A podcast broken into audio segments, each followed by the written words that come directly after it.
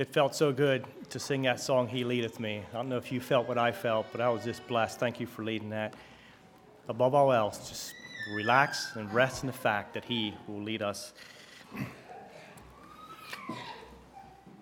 Every born again believer has something exciting within them.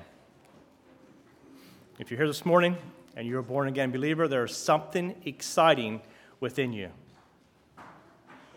You have something within you that unbelievers do not have. So we're not referring to our hearts, nor soul, mind, or five senses, because senses, because unbelievers and believers alike have that. And it's not very nice when pastors ask for, for somebody to shout out what I'm thinking, because it's pretty broad. But what do you have within you that unbelievers do not have? Who was that? Yeah. Exactly. Did you see my notes, Josiah? By the way, welcome. we have that hope that is within us. And the Bible gives us that answer in 1 Peter chapter 3, verse 15. And you can turn there if you wish. We'll be there for a little bit. We're going to take a lot of our time this morning from the second chapter of Titus. But 1 Peter uh, 15, 3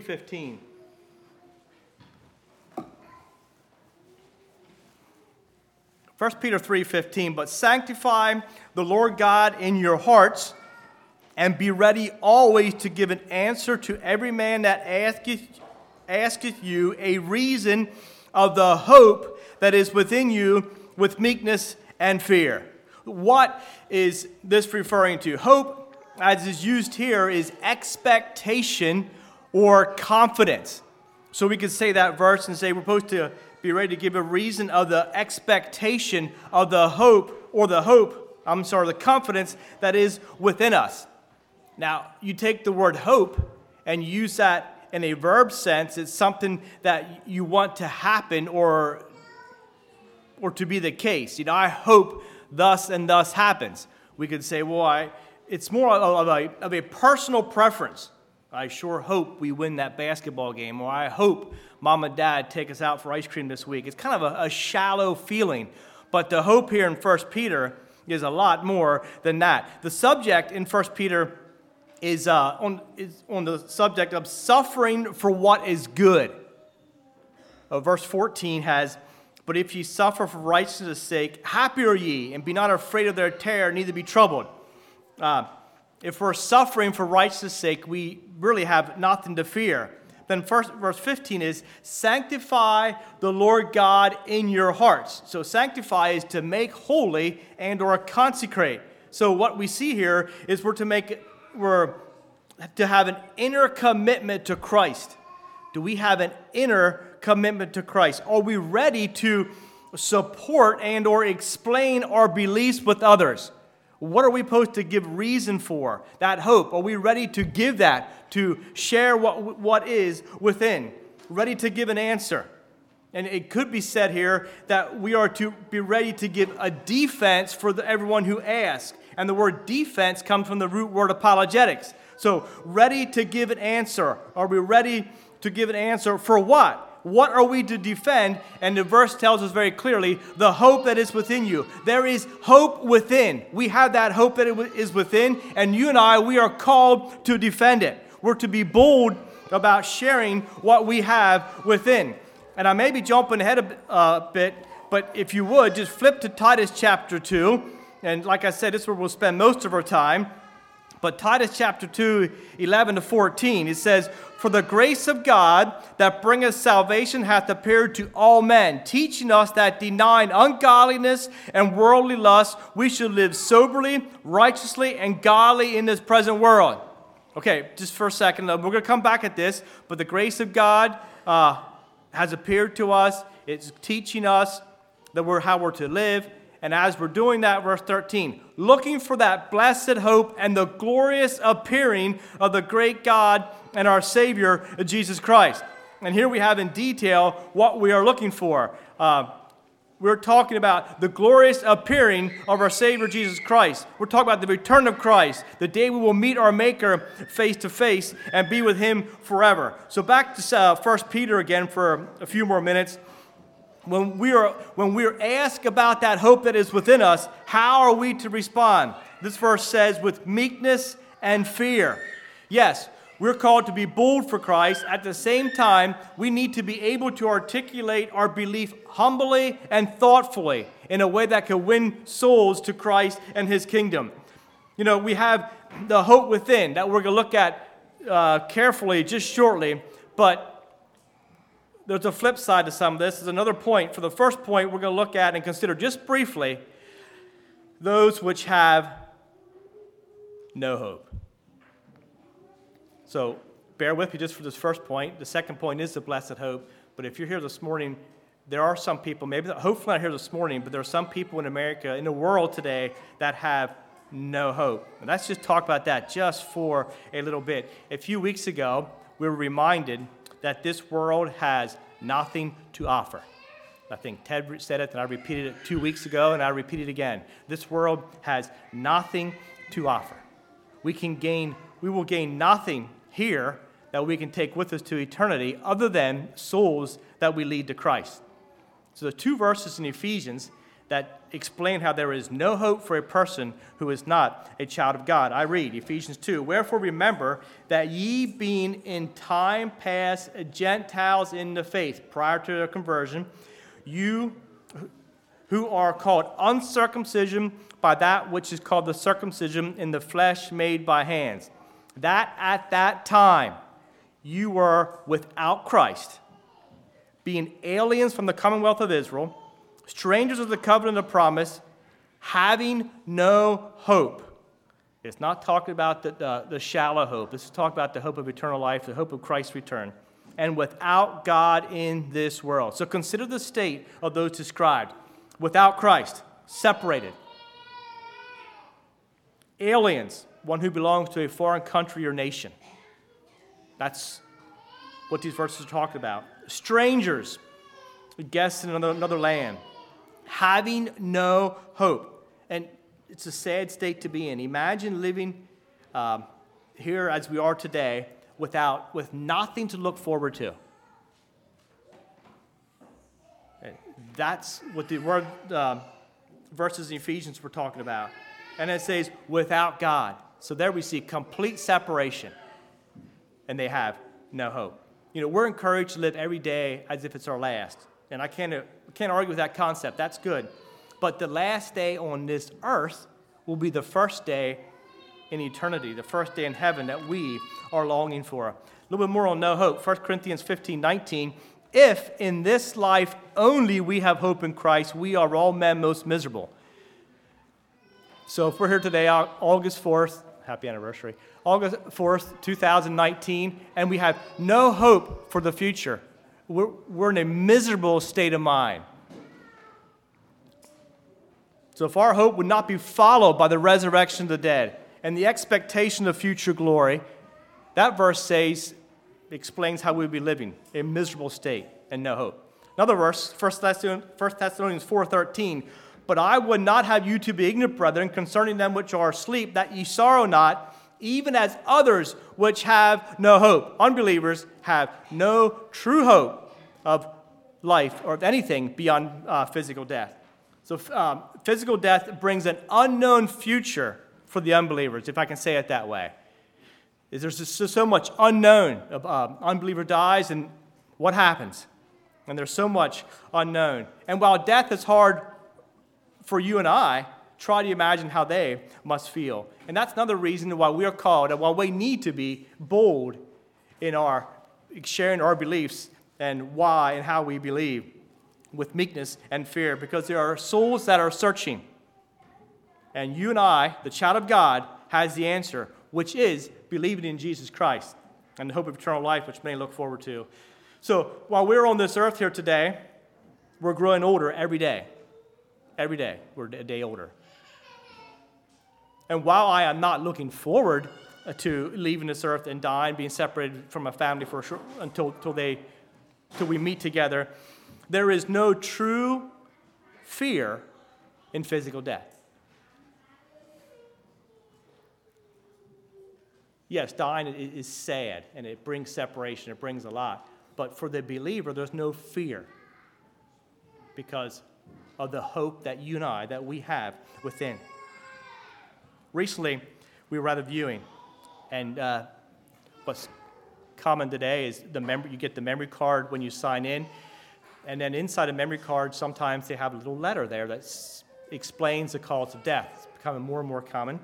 And this family was told, and I quote, just a part of the letter. This is what it said. This was uh, the result of a head injury. It says this The bleeding had become much worse and involved the brain stem area, which controls many vital functions such as breathing and your heart rate. And then they said this, and maybe this is the reason when I read this letter that maybe it's the reason why you're hearing what you're hearing this morning.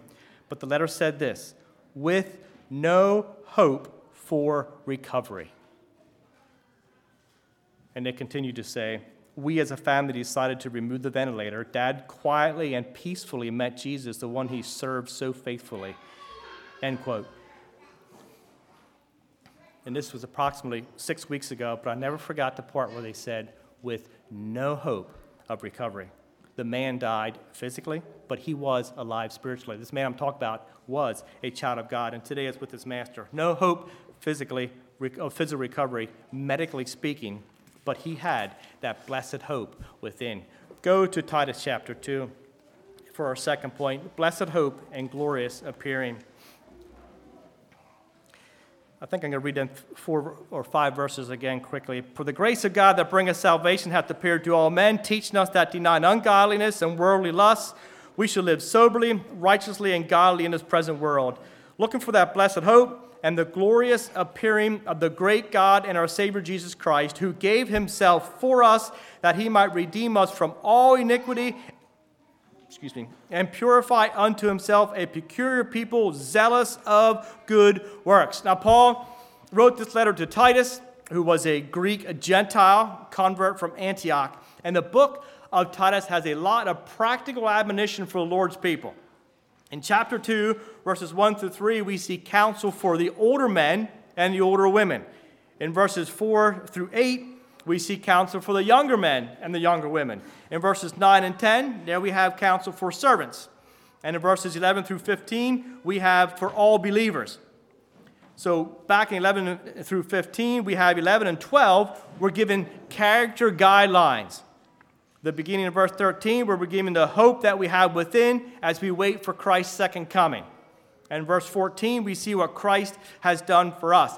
Now, in, this, in these few verses, Paul is not necessarily giving us an outline of future events, but he's giving clear directions how we are to conduct our lives in light of Christ's return. Now, Jesus spoke frequently about his return to earth, and many of us probably have the verses memorized in John 14 as we look forward to the day when he's going to split the eastern skies. And as believers living in light of eternity, God expects us to live holy, pure, and upright lives. The Christian life is not a life of outward performance. The Christian life is not a life of outward performance. It's much more than outward show. The Christian life begins with a transformation that takes place within and produces a new life without. So, hopefully, no one's here this morning and saying, Well, I put on this shirt and I put on, I'm here this morning, so the pastors know I'm here, I'm good. No, it's more, thank you for being here, God bless you, but it is more than that. It takes transformation that begins within. And the power for living acceptable lives comes from Jesus Christ alone. And it's because of his death and resurrection, we can tap into that power that is available for us today, and we can live in victory. Jesus rescued us from the control of sin. And because he promised to come back and take his people home to be with him, today we have an incentive for living a new kind of life. 2 Corinthians 5:14 for the love of Christ constraineth us it compresses and compels us the love of Christ is our motivating factor our drive if you will we are who we are because of his love for us Verse 14, verse 11, for the grace of God. Here we see God, the grace is God's favor that's lavished upon us. Now, just picture, if you will, God pouring out His grace on our behalf, even though at the time that He did that, we didn't deserve it. And this is the gift of salvation that we received when we met the conditions for salvation. God granted us pardon, even though we actually deserved some great punishment. So Jesus came along, he paid our sin debt. Then God said, when a person believes on his Son, Jesus Christ, he will pardon that soul and adopt, if you will, and accept that person as a child of his own. So it's a beautiful picture of God's grace and his mercy. And his grace combined with the salvation experience is uh, made available to all men. The grace of God, his favor poured upon us, that bring us salvation hath appeared to all men no one is excluded from the possibility of redemption through faith in Jesus Christ. Now, we are aware that by nature, every one of us had been under the grip of sin. But as we see in this verse here, verse 11, God's grace, his favor reached out to us when we least deserved it. Romans 5 8, for God, but God commended his love towards us in that while we were yet sinners, Christ died for us. So we can, first of all, we just are so thankful for the grace of God that was extended to us, even when didn't deserve it, but He gave it to us. That through that it brings salvation. The next few verses we learn about the miracle of change that Jesus wants to take place in our lives. So the thing here, the grace of God, will not subject, we get to verse 12, teaching us. So the grace of God brings salvation teaches us that denying ungodliness and worldly lust. Okay, uh, salvation is step number one for the sinner. For it's not the will of God that, that one soul should perish, not one soul should die without hope. But after the person is saved, after we're saved and come to the knowledge of the truth, there is more. God's plan is not for us to stay there, but we His plan for us continues. Salvation is a step in the correct direction, but it needs to be followed by daily growth and maturity. Remember the story? We're born as babes in Christ. We continue to grow and grow and grow. And that we call the process of sanctification as we view our lives. It's designed to continue throughout our entire earthly journey. So the same grace that we see in verse 11 that, that saves us and brings us salvation also teaches or trains us, if you will, in the school of holiness.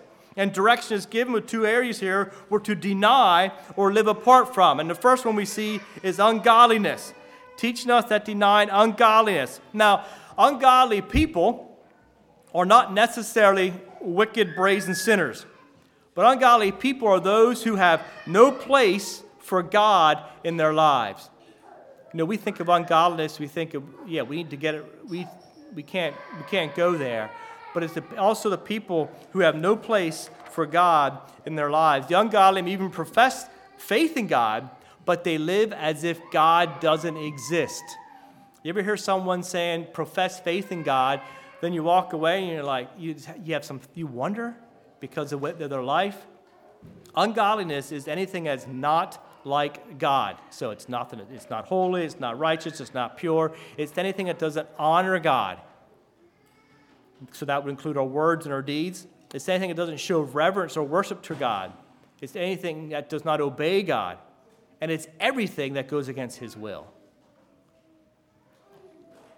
We need to deny ungodliness. It may be easy to say, I believe in God, I have faith in God, but we need to live it in a way that will show or prove or provide evidence that we truly believe in God. The grace of God teaches us to deny all these things we talked about, to give up or to turn away from everything that's ungodly and does not honor and praise Him. Do you see where we're getting? Where our lives need to revolve around? And remember the incentive that we have, that blessed hope that we have within. We're moved to remain pure as we wait for his return. Secondly, we're denying a worldly lust, speaking of, of, passions or desire for ease, material possessions, and we live in a rich country. We need to be careful here. It includes an undue desire for wealth and power and for fame. But God's grace that brings salvation is teaching us this morning that we need to say no to the pull of sin. And it's going to take effort on our part. Saying no is going to take effort, it's going to require self denial, and include counting, counting, ourselves as dead to sin. We looked about at that a while back in Romans 6. So God grace, God's grace brings salvation, but also teaches us how we should live. Okay? Teaching us, we saw two things need to deny. And then we here it says we should live soberly, righteously, and godly. Okay, soberly, self-controlled, tempered, disciplined, keeping our minds and passions under control. Righteously, simply doing what is right, treating others as we should, doing unto others as you would have them do unto you. But what godly? What does it mean to be godly? Sometimes we look at this and what does this mean? You know, we are called to this level of living. You and I are called to be godly. To be godly, to be like God. Well, how is God? Well, we have direction right here. We need to study His Word and be as much like Him as we can. To live as God would live on this earth, and to live in the consciousness that God lives within the very body of the believer remembering that our, that our lives are the very temple of God. It is moving and having one's being in God. Does God fulfill you? Are you striving to be exactly like He wants you to be? Watching every move and every word? Are we obedient to Him? If we are looking forward to the blessed hope that we see coming up here in verse 13, we need to stop for a second and go back to verse 12 and allow the grace of God to teach us how to live. So, along with everything we looked at so far, it requires a teachable spirit. And this is speaking of spiritual devotion, being reverent and obedient to God. And the blessed hope, to summarize these three verses, 11, 12, and 13, we could, we could say that verse 11 tells us what God did to secure our salvation in the past. Verse 12, what we are to do to stay on the right path in the present. And verse 3, talk, verse 13, talk about the things in store for us in the future. So God's grace sought us, saved us, teaches us, and also prepares us for Christ's second coming. So as, as we worship this morning, we have that hope. We have that expectation within, knowing that Jesus could return someday soon, and it could be Sunday morning, August 4th, 2019. He could come this morning, he could come this afternoon or this evening. But knowing that he is going to return allows us to be prepared. You know, sometimes we step outside, we look up at the skies, and oh, there's some clouds. Or you're driving along, that's what happens to me a lot. I'm driving along and I see clouds. And your mind's just led to think, you know, this may be the cloud that he's coming back on. That may be the one. Are you ready if he would come at 11, at 1050? Are you ready? Are you looking forward to this day and that glorious appearing? You know, sometimes we ask ourselves, or maybe we do, maybe you have already, why do we live the way we do? Why? And then, hopefully not, but maybe we're tempted sometime to say, you know, is it really worth it?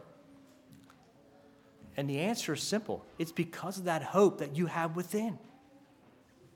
Yeah, we go through struggles and trials and temptations here on this earth. That's going to come. And we're supposed to deal with them in a correct way. But life does not end with the grave. That's, we, we have that hope that we can someday, we will meet Jesus face to face. So why are we living the way we do? Because of that hope that we have within. There's more than Sunday to Sunday. There's more than year after year. There's eternity awaiting for those who are faithful. Jesus promised he's coming back again. And today, we're led by the grace of God. And then combine that with a teachable spirit, and we're living a life that is pleasing to him. And the blessed hope in verse 13 and the glorious appearing of the great God and our Savior Jesus Christ is not two different things. The blessed hope we're talking about is the glorious appearing of Jesus Christ, the Lord. He's going to appear in glory in his majesty and his being. And the word blessed means filled with happiness, prosperity, riches, benefits, and all the great and glorious benefits imaginable. And I, have said many times up front here that we are a blessed people. And we think about that blessed hope that we have. And, and we think of the blessing that we receive on this side of eternity. But in light of his return, I think that's going to be more than we can ever think or imagine or, or try to picture. It's a very day every believer is looking and hopefully longing for. It's a day that we are preparing for and the day that we're living for, if we could say it that way. And it's the reason that we're denying ungodliness and worldly lust.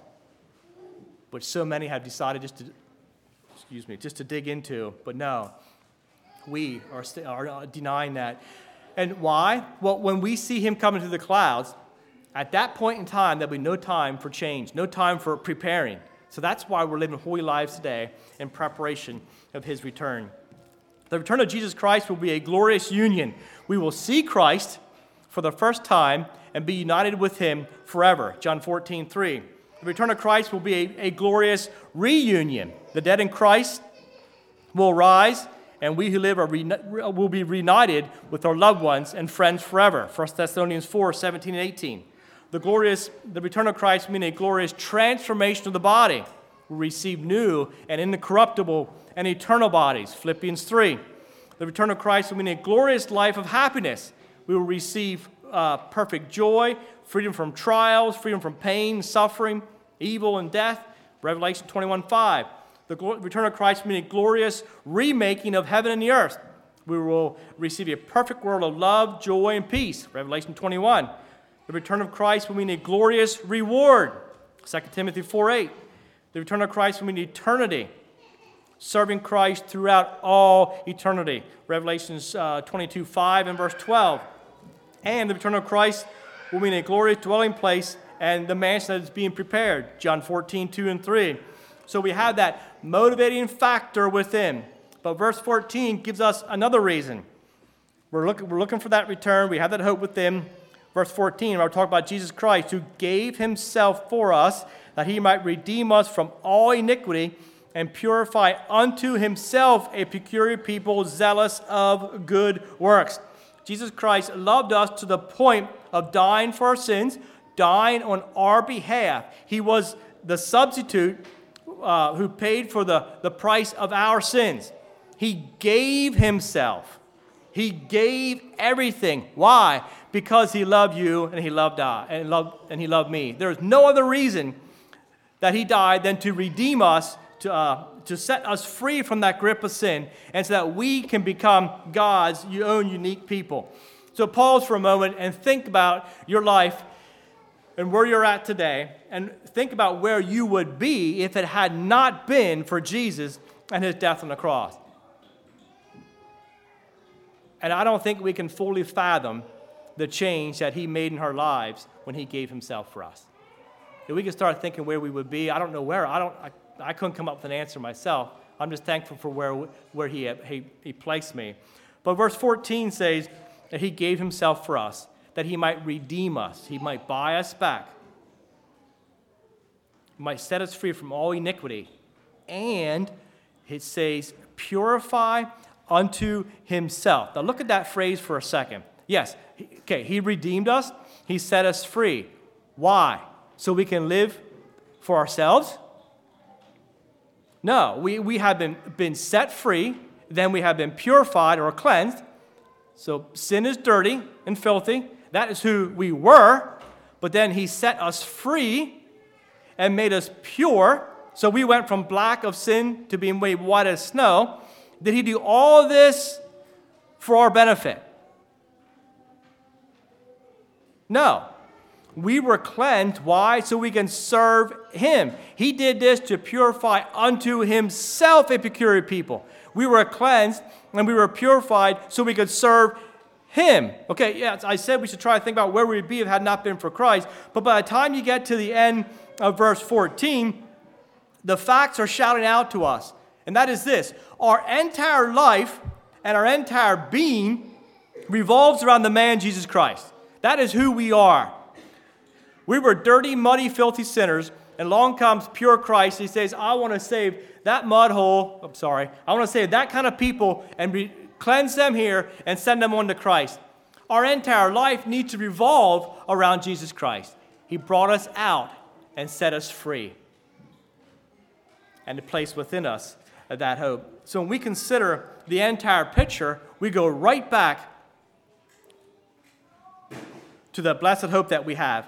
And we say, as we see in Revelations uh, 20, 22 20, even so, come, Lord Jesus. Where are you at this morning? Or do you have that blessed hope within and that assurance of salvation that, you know, if he comes here at 11 o'clock, I am ready to go? Then it will be that glorious time that we've been preparing for.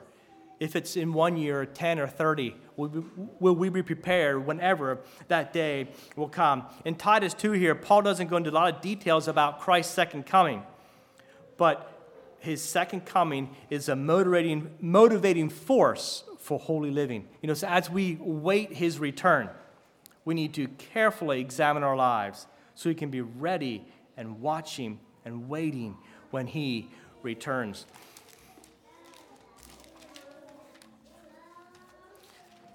And this might be for uh, another time, but this, there's some more exciting things here in, in 2 Peter. And if you have, I'm just going to uh, just skip through a few, a few verses. 2 Peter 3.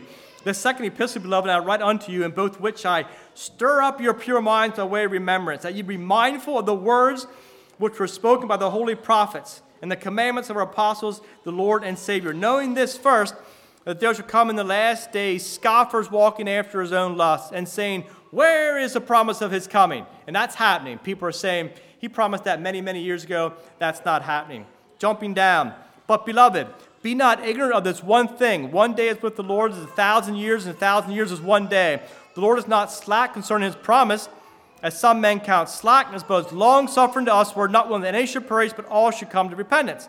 For the day of the Lord will come as a thief in the night in which the heavens shall pass away with a great noise, and the elements shall melt with fervent heat. The earth also and the works therein shall be burned up. Seeing then that all these things shall be dissolved, what manner of persons ought you to be in all holy conversation and godliness?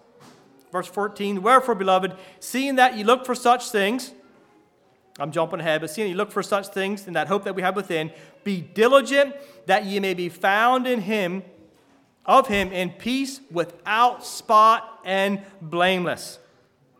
And there's a lot more that could be said. Verse 18, but grow in grace and in the knowledge of our Savior, Jesus Christ. To him be glory both now and forever.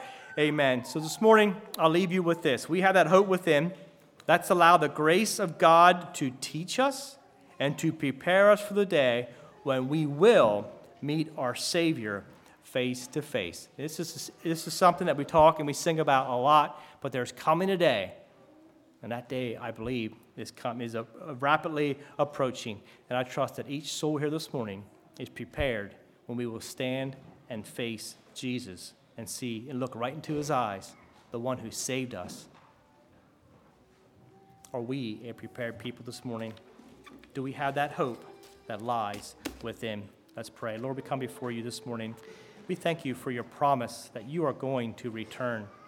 And we thank you for that hope, that expectation, that confidence that we have within that those who are prepared are going to meet him face to face and we can spend eternity in heaven with Jesus, singing and praising you around your throne. Lord, if there is a soul here this morning that is not prepared, I trust that he, he or she will seek someone to pray with them before they leave this building, God. And those of us who have, met, have a personal experience with you, I pray, Lord, that we can maintain that hope and continue to live in our lives in a pure way which would be pleasing to you and give you glory. Thank you for your holy word. Just give us the motivating factor to press on and to be faithful. In the name of Jesus, we pray. Amen. Song, please.